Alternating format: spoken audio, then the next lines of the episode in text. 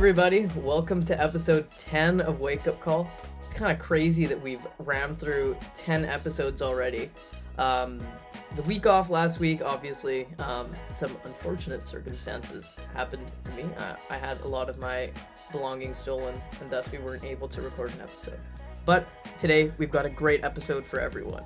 Uh, we're talking with someone that is a Ukrainian citizen, uh, grew up and lived in eastern Ukraine until um, the conflict broke out. Uh, that'll be a great and interesting conversation to hear his perspective on the war and the situation in Ukraine. Um, one other thing that I wanted to say though before we got started on this topic is I want to retract something I said last week about uh, Iran and sanctions. Um, I said that basically we should cut off all contact with Iran and like not deal with anything, not deal with their citizens, not deal with their business people, etc., etc. And in retrospect, um, after hearing the perspectives of a lot of my Iranian friends, I realized that that take was just very poorly researched and um, not something I agree with uh, anymore.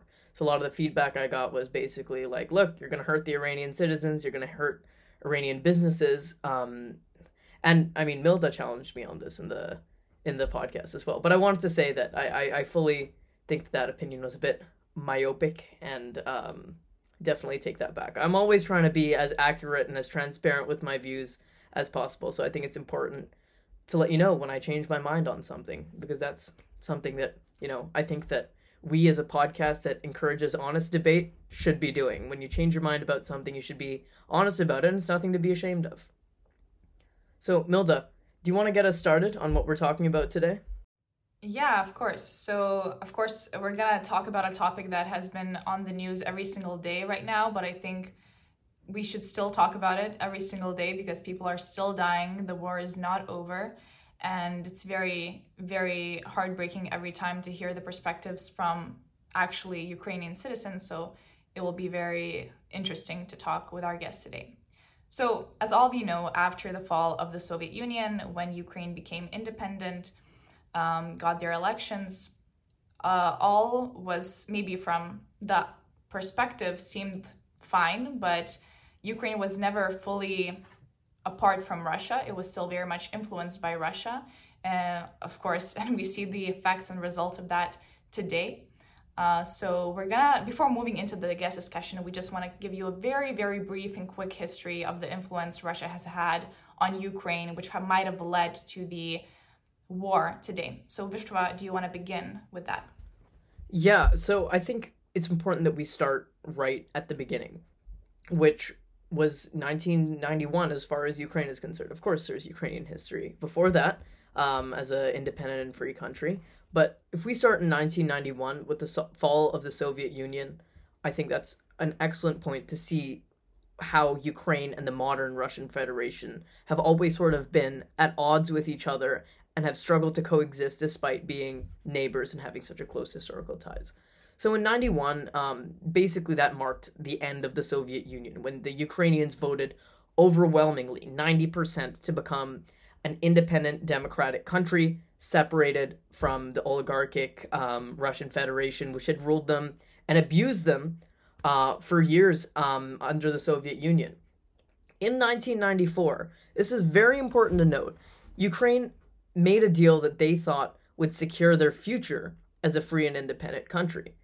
They gave up all of the nuclear weapons that were owned by the former um, USSR and, of course, had been stationed in Ukraine. They gave all of those weapons up, destroyed them, gave some of them back to Russia in exchange for Russia to basically leave them alone.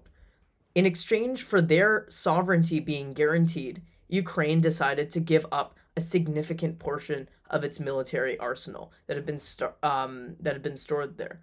And uh, of course, um, as Milda will, will tell you, throughout the time since 1994, almost, you know, 30 years ago now, that sovereignty has not been respected. And of course, right now, what's happening with the Russian invasion is the most egregious example of that. All right, I'm very happy to welcome to the show uh, Alexei Zahreba. We actually met in the most chance encounter. Um, we both like this YouTuber named JJ McCullough, and he was doing a meet and greet in the Montreal area and uh, we both hung out and started talking, and I asked him to join me on the show. Thank you so much for uh, joining, Alexei. So, just to start off, yeah, of course. Uh, just to start off, um, do you just want to tell your story? Just tell our listeners like who exactly you are, where you come from, and how you got to where you are now. Yeah, for sure. So, as introduced, uh, my name is Alexei, and I I live in Canada. I was born in Russia uh, to Ukrainian parents, and don't remember uh, Russia much at all. I lived there for five years, and I've spent majority of my life in Ukraine, in the Donbas region, and where I lived for 10 years. And in 2015, I, well, in 2014, I experienced the um, the breakaway of those regions from Ukraine, the uh, Russian, essentially the Russian invasion. I um, quite a tumultuous time, and then in 2015, I moved to Canada. I'm currently a student at de Montréal in the Masters uh, of International Public Affairs. Okay, so what was that? What was that time for you when the separatists uh, sort of began to start the annexation and the war um, of the eastern regions of Ukraine? Can you just just go a little deeper into that in, into that time and and like just what what was it like? So perhaps to to understand how the war started, would have to go back a few months earlier to focus on the events that unfolded in Kiev, in the capital of Ukraine, uh, which were later called the Revolution of Dignity or Euromaidan. So they protested on the Maidan Square, uh, where all the big protests uh, usually happen in Kiev. Um, in, in 2004, there was a huge protest. It was called Orange Revolution where uh, people were contesting the results of the election.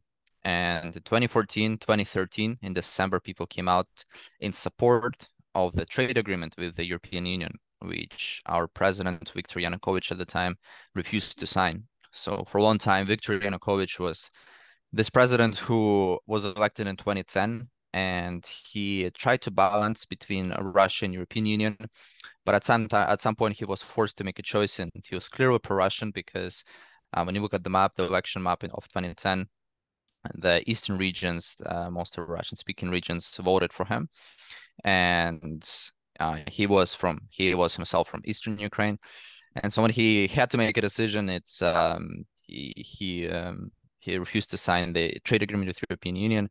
That trade agreement was not, of course, Ukraine joining the European Union, but it meant a deeper integration into the European Union uh, trade market, and it's uh, it meant that Ukraine would uh, build closer ties with the European Union and uh, eventually could potentially join the Union. But the refusal to sign meant that the refusal to sign the agreement meant that Ukraine the policy of, of the government would be uh, closer ties with Russia, which uh, angered people quite a bit, and they came out on the street.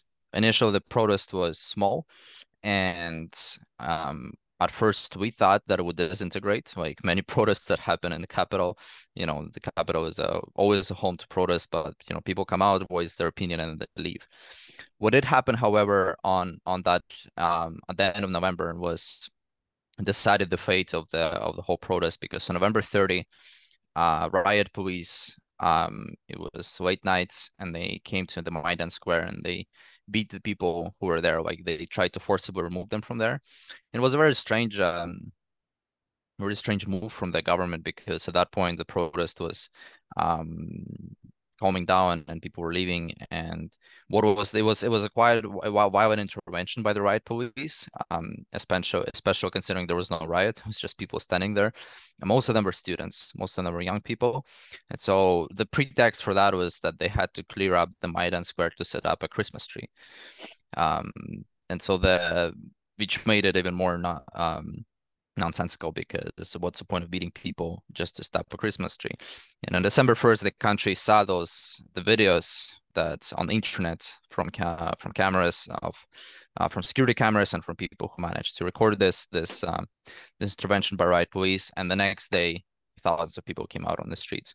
And I remember watching this on on you know just on the internet on the on camera, and I was telling my mom, "Come look look at the the street the streets of Kiev are are full. It's uh it's thousands of people marching and um there was it felt like a historic event to live through and little we knew that it was only the beginning. And so I would like to put this in the context of what was happening in eastern Ukraine because the question is about the separatism and how how did the uh, war start. The protest was not supported very much in the eastern Ukraine. Uh, eastern Ukraine was always a little little different from the rest of the country. They, you know, we we spoke Russian at home. I did study in Ukrainian school. We did not identify as Russian, and that's important distinction to make. There are ethnic Russians who live there. There are also Ukrainians who for whom the language their native language is Russian. So they they don't, they don't necessarily want to live in Russia or they they identify as Russian, but they would do want to use their language uh, at home. And before that was not really a point of um, of of, of uh, conflict. It was not really a uh, something that would stir up conflict. Uh, there were like language tension did exist, but no one uh, no one really minded. Like we lived, my family lived without any uh, persecution for us speaking Russian language, and there was always an option to study in the Russian um, Russian language school. And so the Kiev is so far away when you look at the map that whatever is happening there is like a different world. And so at the time, the protest was not uh, supported uh, in the eastern region, and people around me they looked at it as you know um, people did not identify with the idea of, of joining Europe because Russia is next door.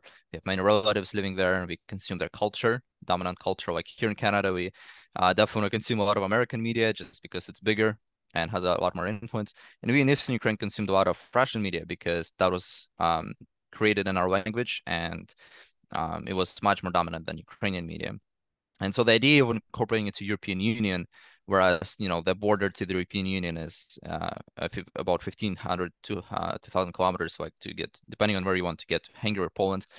Um, people living closer to Poland and Hungary to them, it's a lot closer. It feels uh, they, they they would go there a lot, and uh, they uh, people in Western Ukraine were a lot more supportive of joining the European Union, whereas in, uh, in Eastern Ukraine people felt ambivalent about it or outright um, outright against it. And so the protest was not supported um, by by people around me, and but it was fun to watch. At the time, I was in what grades, um, grade eight, I believe, and yeah, grade eight, and you know, me and my uh, classmates would just watch on our phones the this the the pictures and videos from the streets of Kiev. And kind of felt exciting like this is something big happening you know we're, if life is not boring anymore there's something happening in our country. And so the protest continued for december and january and later things started to get violent. You know there were um, um, it was it was a big big protest thousands of people and um, police had to had to step up their efforts to to police the the area and there was a lot of um, there was a lot of tension and you could I, I did not I was not at the protest but when you look at the pictures from that time you could see that standoff between police and and the people and uh, the the topic of Euromaidan, this whole protest is a subject in its own. We could do a podcast, separate podcast on it. But the to uh, towards the I don't remember the exact time dates towards the February this things started to get violent. There were first death. Unfortunately, people people were getting injured and they're um uh, uh because of police brutality and this is it it it started like feeling that it's not gonna end well because um the uh, the initial um, initial idea why people came out on the street just to uh, voice their opinion against the government that did not sign the trade agreement with the European Union. In, January, in December, January, the, the the goal changed. People were demanding the government to step down. Now that's a whole different scale of the protest. Before it was, you know, we don't like the policy of the government. Now it turns out we don't like the government at all. We want you to leave. And the Viktor Yanukovych, you know, he tried to hold it together and the protest had opposition leaders you know the why later people started why the protest was successful. Well it was not just the people in the street the people had representation in the parliament. Um the people supported actual politicians who who could uh, potentially if there was a power vacuum they could step in which what happened in february.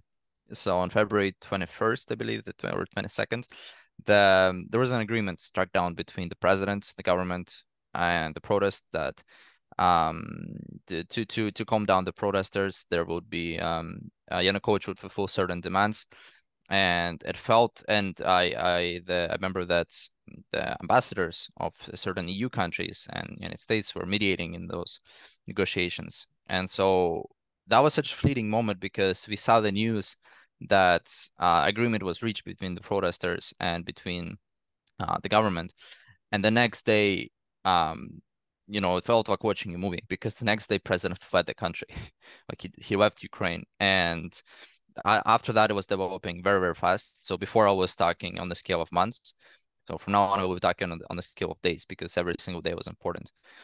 And so in February, uh, the president simply fled the country. He um, he recorded his last video in Kharkiv, uh, another eastern region of Ukraine, and then uh, reports said that he um, he fled the country by car via Crimea, and uh, this is where things start get really interesting because uh, certain groups wanted to certain militia groups wanted to kill him, and so he the reports say that the hero escaped death there um, when he was driving away from Crimea towards Russia. And so next week, the, the country woke up to the fact that president has fled the country. There's no president literally, and the parliament of Ukraine uh, voted to impeach him. Um, the procedure was not done quite right. Like they they did not have enough votes to they didn't reach the vote threshold to to properly carry out the impeachment. And this is the point that Russia will be using much later. That uh, this was a violent revolution and takeover of the government. This was illegal and military junta, or how they referred, that is now ruling in Kiev, and they will be uh, they would be prosecuting you know Russian speaking Ukrainians and um, we need to save them. This is this is the main line in their propaganda, which worked quite effectively because um, at that point, you know, what what's really interesting about living in that time is the emotions run so high and there's so much tension that facts sometimes do not matter because people simply pick a side and they stand on that side because of their ideology and whatever you tell them they want they won't change their mind so a lot of a lot of people in eastern ukraine you know felt like this is real you know that that the government change is now now means that you know we will be we will actually be our rights will be limited you know speaking russian um and you know every word in that when when the atmosphere is so sort of like it's it feels electrical you know there is a with such high tensions it feels like any word any any speech any anything that's said wrong can just uh start the the these dominoes falling. So, you know, uh, they voted to impeach him. It uh, they did not reach the the right amount of votes, but they did it anyway because well, the president of the country. There's really nothing else to do, and take uh, take care uh, take care um, caretaker presidents, a temporary president. The interim president took over, and they set election date uh, for May, and that should have been the end of that, you know, if, if Russia had not intervene.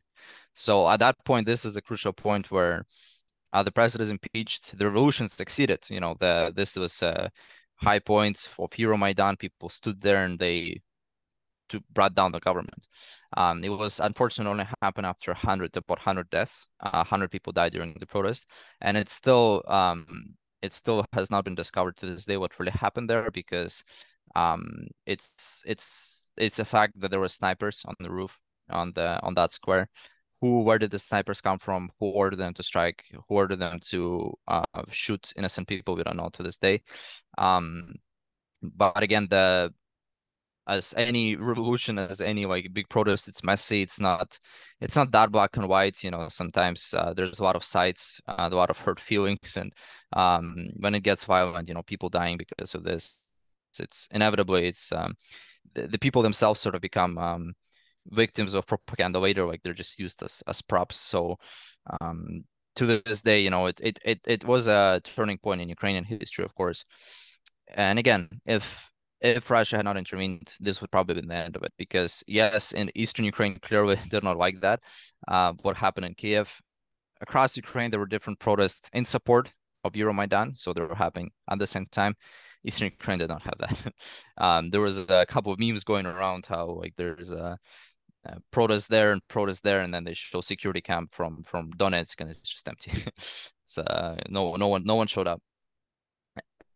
It felt like the end, uh, but I was only the beginning because then Russia started the process of sending their troops to Crimea. So Crimea has um, has been an autonomous region since Ukraine separated from Soviet Union, and it was quite clear that Russia did not really like that setup. Um, they considered it their region, and what's different from Eastern Ukraine, where I lived, is majority of people in Eastern Ukraine identified as Ukrainians, even though they're Russian speaking. Now, majority um, in Crimea identified as ethnic Russians, and there were quite a few, like a lot of Ukrainians living there, but also a lot of ethnic Russians. And so immediately after after the government changed in in Kiev, um, something something started stirring up in Crimea, and it was definitely the point where uh, Russian government felt this is the right moment. This is where Ukraine at its weakest point. Just after the revolution, we have to take advantage of it. And everything else that has been happening in Crimea after that was shown in Russia as you know people reclaiming their their destiny. You know they want to be back to Russia, and there was clearly like a lot of um, a lot of people supporting in Crimea supporting the uh, joining Russia, and uh, they um, there was definitely popular support of that, but it's hard to measure how much um, how much exactly they supported. And later, when the troops entered, uh, they entered Crimea, Russian troops on February 27th. So next day, the whole world sees these people who are not were not identified as Russians. You know, they they did not wear any uh, any signs. They did not wear. It was impossible to tell who they are. It was quite clear that they're from Russia, but they did not say we are Russian army. And so then they're standing there, and then the local government in Crimea announces this referendum to join Russia. And so it's organized quite quickly, and then people vote with military military standing in the street. So it is yes, it is people expressing their will. But when you when you go vote with uh, you know when you when when you go when you go to the ballots uh, uh to the booth to to um um uh, put your ballot in, and there's like a, a soldier standing nearby um, it's they're not exactly telling you how to vote, but Crimea voted overwhelmingly to join Russia. Um, I will not talk about Crimea much because I'm not from there, so I can't really talk on, on their behalf and what they feel like. Uh, clearly, a lot of people definitely believe that uh, life would be better um, joining joining Russia in, in Crimea, and because Ukraine has not exactly been a successful country the, uh, during the period of its independence. You know, it's a like lower middle income country in Europe. A lot of people left uh, abroad to a lot of people immigrated for a better life. And so it felt like uh, Russia was definitely richer, you know, thanks to its oil and gas industry. And a lot of Crimeans definitely felt that um, they could improve something by by leaving Ukraine. Now, the word extends to us, the Eastern Ukrainians. This was the point where um, a lot of people saw what happened in Crimea, and there was this feeling there. Well, we can do it too. Russia would welcome us back in because uh, we speak Russian here, and uh, the, the way it happened in Crimea, if we host our own referendum here, we uh, um, we can join Russia just like that too, just like uh, just like Crimea joined Russia in two weeks, and though and so this is where uh, separatists have started um, uh, their movement. Um, so for in terms of how I felt being there. It's uh, definitely like well, being grade 10, being being grade 8 uh, and 14.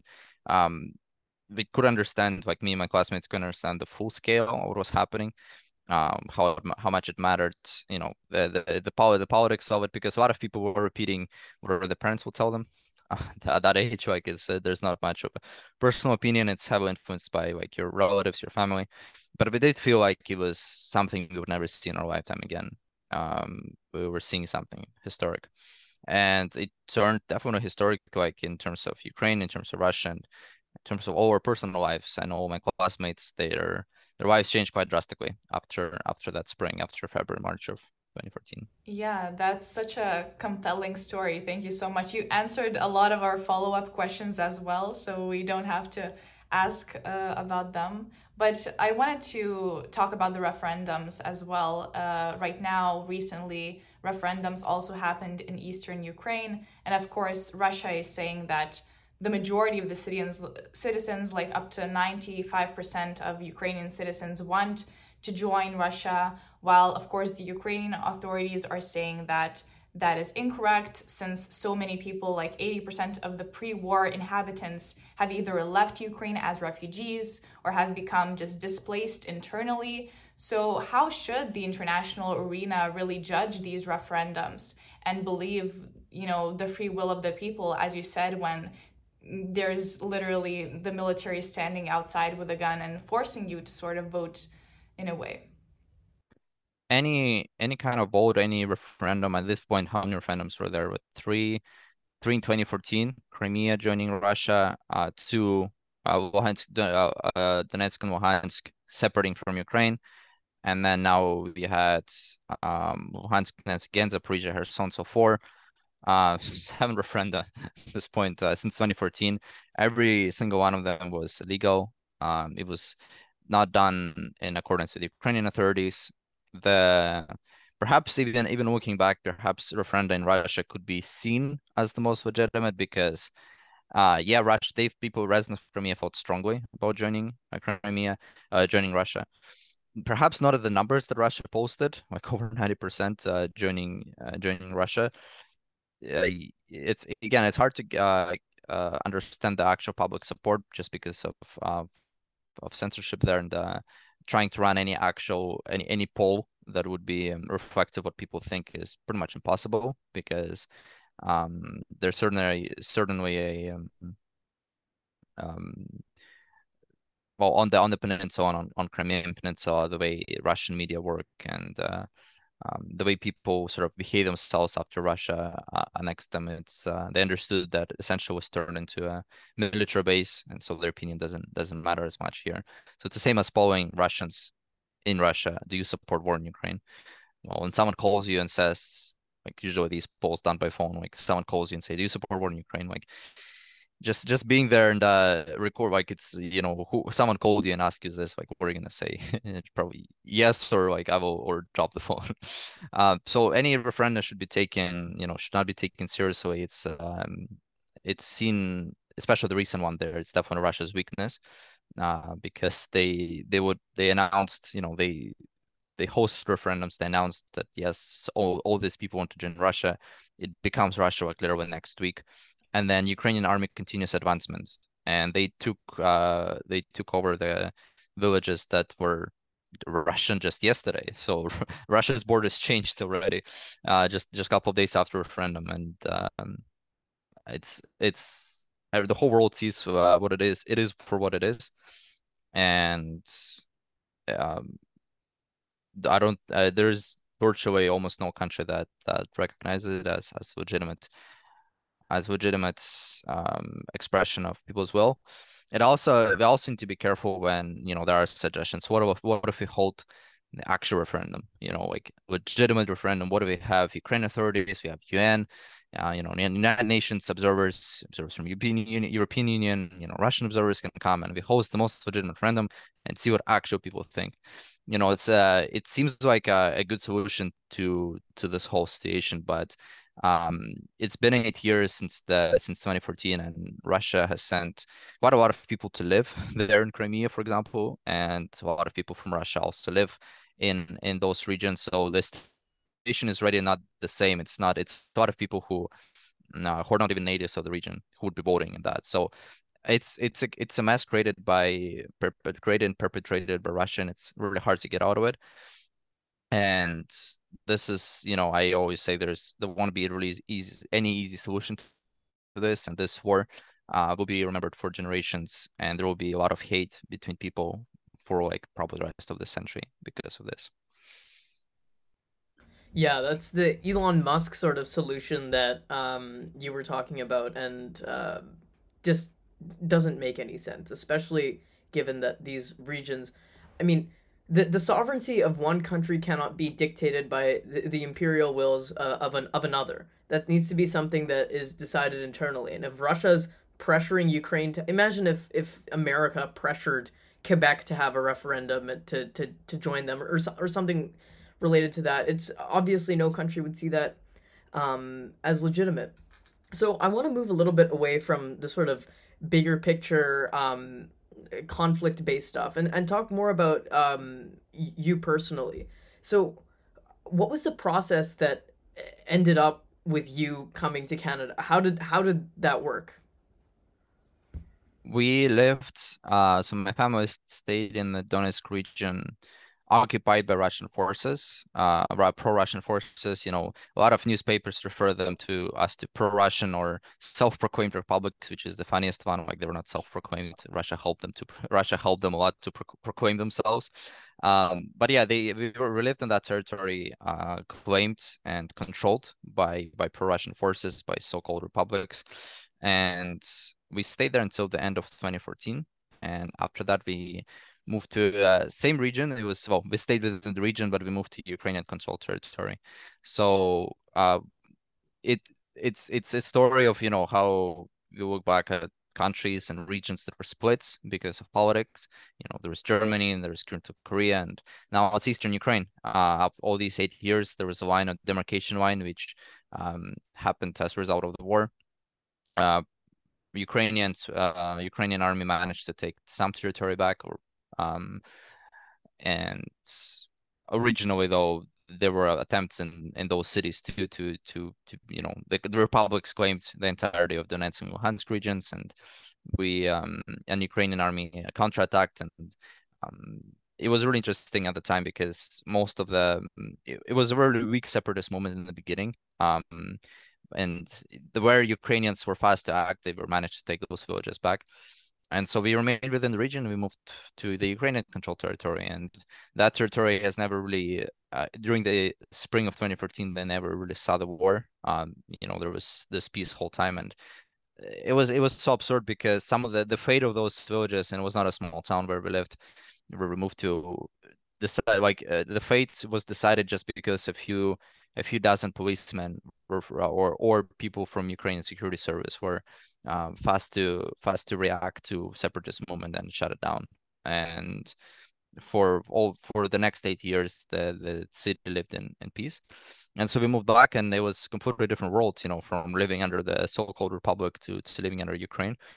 Um, I, stayed there for um, almost entire of 2015, where I can put completed grade nine my uncle who lived uh, who still lives in edmonton alberta suggested that i move to canada uh, for a year to to study and uh, to sort of um, take this as opportunity to um, take uh, move away from from there from that uh, from that chaos. And it's been an idea for a long time so uh, of his that you know I could come to Canada and study English and learn English language and um, see see the life abroad.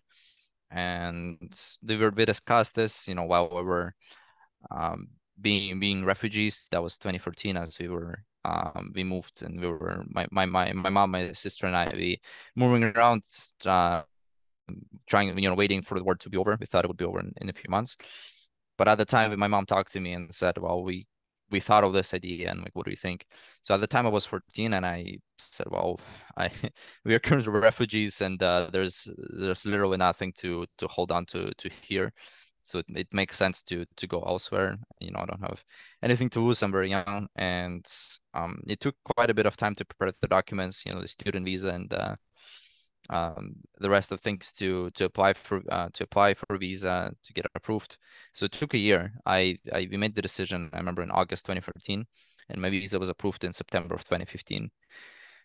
And as I received the visa in September 2015, and the idea was that I would go to a public school in Edmonton, and I would just live with my uncle, um, and that would be life.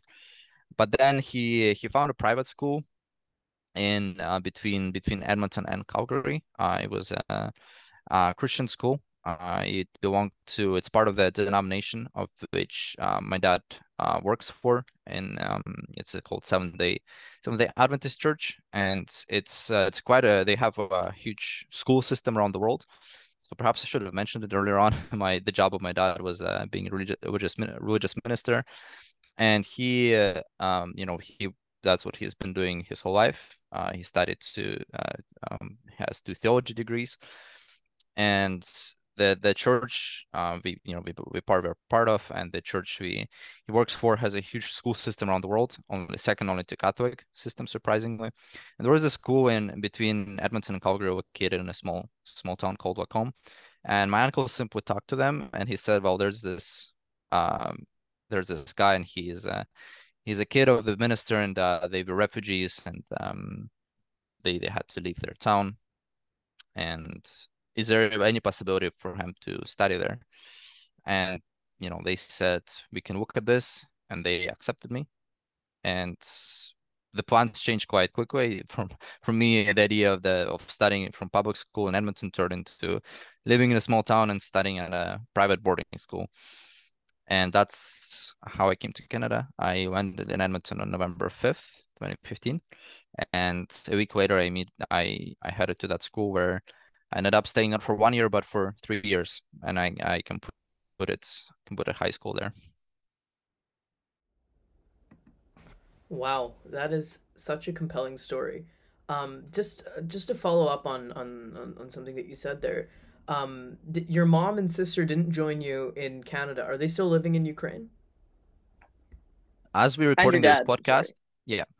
So as we're recording this podcast, uh, a lot of things have changed. You know, even if we recorded this one year ago, I would be talking about how this conflict has been on for many years now. We don't see an end to it. We don't think there will be an end to it, and a lot of things can change within a short period of time. And you know, our the lives of my family have turned upside down since um, since the invasion uh, in in February this year. My, as we speak, as we record this podcast, my mom and sister are in the state of Oregon, United States, where my sister will be also studying at a at a Christian academy, which belongs to the the network of our of our church schools. Uh, they were um, um, kind enough to launch this sort of program for Ukrainian uh, students, Ukrainian refugees. I uh, I saw a picture, a group picture of them. I think there's about 20 students, Ukrainian students, and that's cool. So my sister is part of them, and she'll be beginning in grade 10, starting with this Monday. and uh, my mom is traveling back to Canada after that. And my dad is currently in Ukraine. He is um, well, he continues to work. He no longer uh, he's no longer minister, but he works more of a uh, an administration position in the in the church, and he uh, he does ministry there.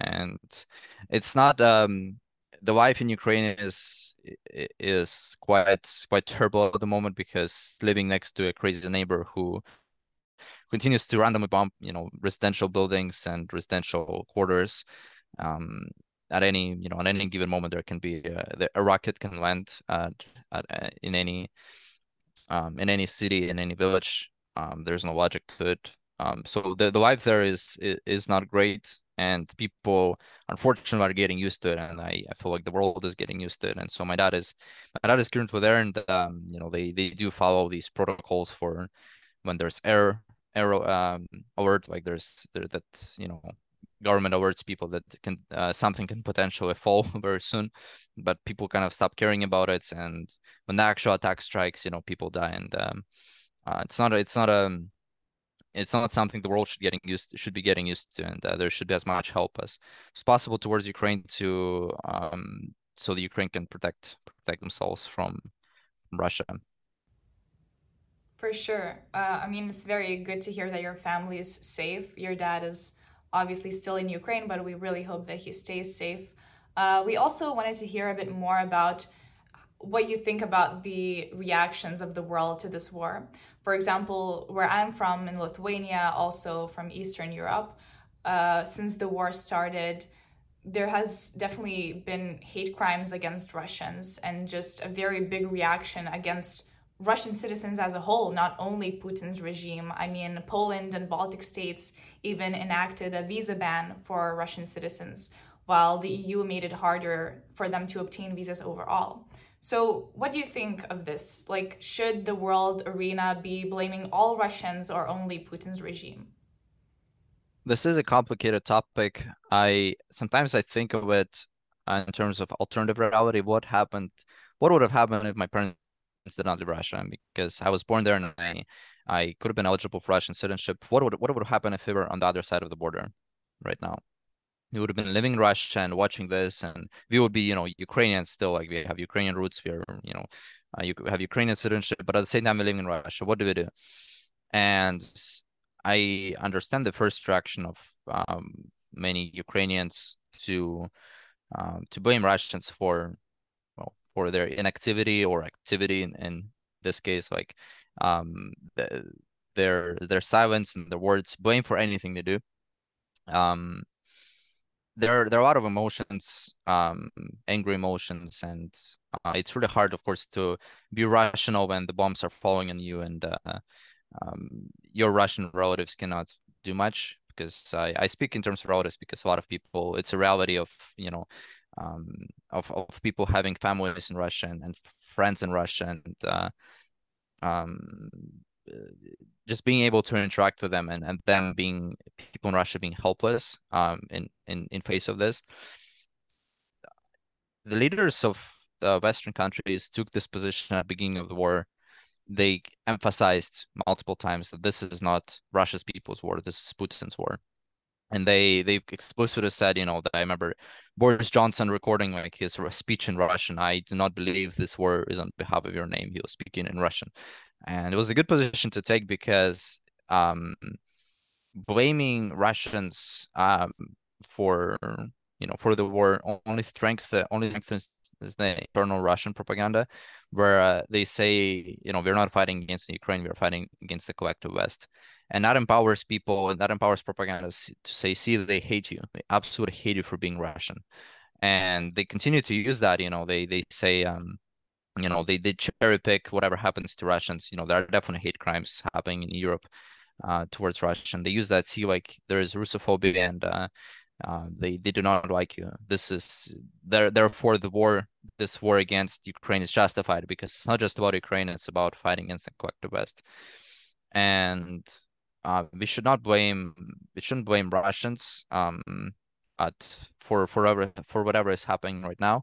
It's important to understand they um you know it's easy to say well why why don't you go and start a revolution against putin? Uh, it's uh, putin has been uh, tightening the power the grip on power for over 20 years and now he's holding it um, very firmly. There's no indication that he he will go down anytime soon unless there's a, some sort of palace coup. Um Russians have have had they will have to deal with this. This will be their problem. How did they allow this to happen? You know, how did they make it to the point of um of their government starting a war against neighbor nation and they Russians cannot do them anything about this. This is this is a they'll have this is their internal problem to deal with because um you know they they, they will have to ask this question why why did we allow our country to become like this so that's not that's not our, that's not our problem and you know we we can't tell them what to do um, I I don't know, you know, the future between Ukrainians and Russian at this point. There won't be, you know, a lot of people have always felt, uh, uh always had good feelings, kind feelings towards the Russians, and there's always this talk of us being brothers, sisters, whatever you call it, siblings. We, we, and I I can't definitely say that relationship um has not been equal uh Russians had, had not viewed us as, as equal siblings you know it's kind of like older sibling and the younger siblings like I don't know 10 15 years younger totally different uh totally different life that sibling is having and Russians definitely look down uh on Ukrainians a lot I do remember traveling to Russia um and speaking Russian there, and people say, "Well, that's not real Russian. You're speaking some kind of regional Russian. What's this accent?" You know, they they being really posh about it. And you know, in Moscow, there are people who um, uh, who look down on regional accents and um, you know Russian is my native language. I'm I'm sorry I speak it the way I I, I learned to do it in childhood. Uh, so I do not blame you know individual Russians. I I still have family there, and uh, it's it is I do feel sometimes it's a first instinct to blame them because just to blame someone for it, you know, just to say well why call them and say why you're not why you're not doing anything. But I I do have to think of myself over over alternative reality where I am on that side of the board in Russia, and uh, my Ukrainian relative calls me and say, "Well, Alexei, why are you not doing anything? This is um this is your fault." Uh, at the same time, there's there's a certain you know problem with the with our relatives friends sort of being ambivalent about it and not even checking in to see how we are uh like maybe because of guilt maybe because of like uh the sense of um hopelessness. Russians russians have different mentality. They won't they won't call you or text you like and Amer- americans would do like or um you know Canadians would do just just if they even if they cannot do anything, at least they'll they'll they'll ask you how are you doing, and Russians won't do that because if they can't do anything, well, might as well not not even ask, not even not even reach out. So there are there are these men there are these um, um mentality correct uh, characteristics of their mentality, um, which is which is okay, which is which is just different from what I'm used to, for example, in Canada. So yeah, to to sum up the, answer to your question, you know, individual Russians should not be blamed, but I can I can understand the poli- the policy of of of neighboring nations. You know, when Germany does not want to entirely prohibit uh, Russians entering Germany, Germany is not bordering Russia, so it's completely different reality that Estonia, Latvia, Lithuania have to live in, and Poland when they are when they are bordering Russia. So uh, whatever whatever their national politics are, I can't comment much on this because I do not live there. Uh, Alexei, I think that just about wraps things up. Uh, I really just want to reiterate how thankful we are that you agreed to come on our show. Um, your insights, both as a as a student of international relations, someone that's clearly educated on this subject, and just your personal experiences uh, a Russian speaking Eastern Ukrainian that feels a strong identity um, with Ukraine is just, um, I think, super insightful. I felt that I learned um, a whole lot today. And again, just thank you so much for joining us. Thanks for inviting me. I was glad to share my, my perspective and hopefully it um, helps viewers to understand the station a little, a little bit more. The foreign wars are always complex. You know, it does feel like there is this whole uh, there's this whole uh, station to untangle. There's so much there's so much happening, and sometimes it's difficult for me. Like I have been away from there, and I don't really um, identify. Like I don't understand Ukrainian culture sometimes because I've been away from them, and what they talk about can be a little little foreign to me. So even I can lose uh, even I can lose understanding of it. So not to speak of regular Canadians and other other US your podcasts who just who just want to um, understand what's happening. But I, I hope I was a little I was helpful hope I was helpful and uh, it helped your your listeners to to gain a additional insight into to this war. Yeah, you definitely were helpful. Uh, again, thank you so much uh, and take care. So that is it, you guys, for episode 10. We really hope you enjoyed it and learned something new. It was a pleasure having our guest. And don't forget to follow us on all social media Instagram, TikTok, YouTube, and we will see you all next week. Goodbye.